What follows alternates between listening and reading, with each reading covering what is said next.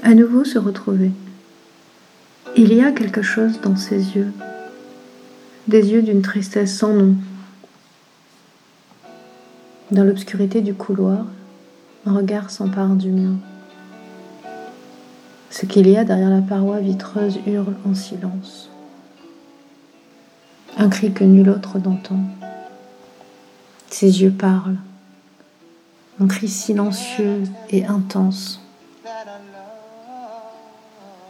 Droit dans les yeux, je le regarde.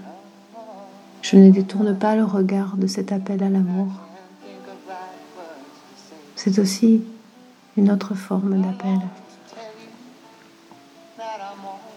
Ce qu'il y a derrière vient d'être retrouvé.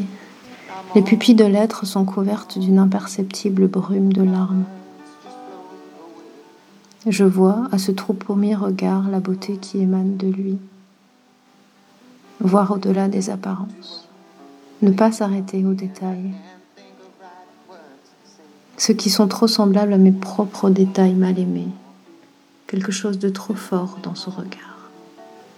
Une force invisible me tire vers lui, quelque chose au-delà de toutes les apparences. La fille qui m'accompagne s'arrête et chuchote quelques mots. Demi-tour dans l'obscurité du couloir, obscurité tachetée de diamants de lumière, j'avance vers lui, propose une danse. La piste est un vinyle et nous tournons.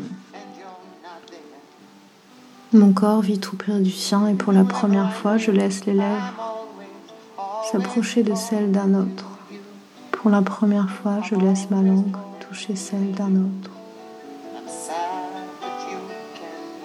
Les vibrations animeront mon corps pendant des heures infinies, des jours infinis.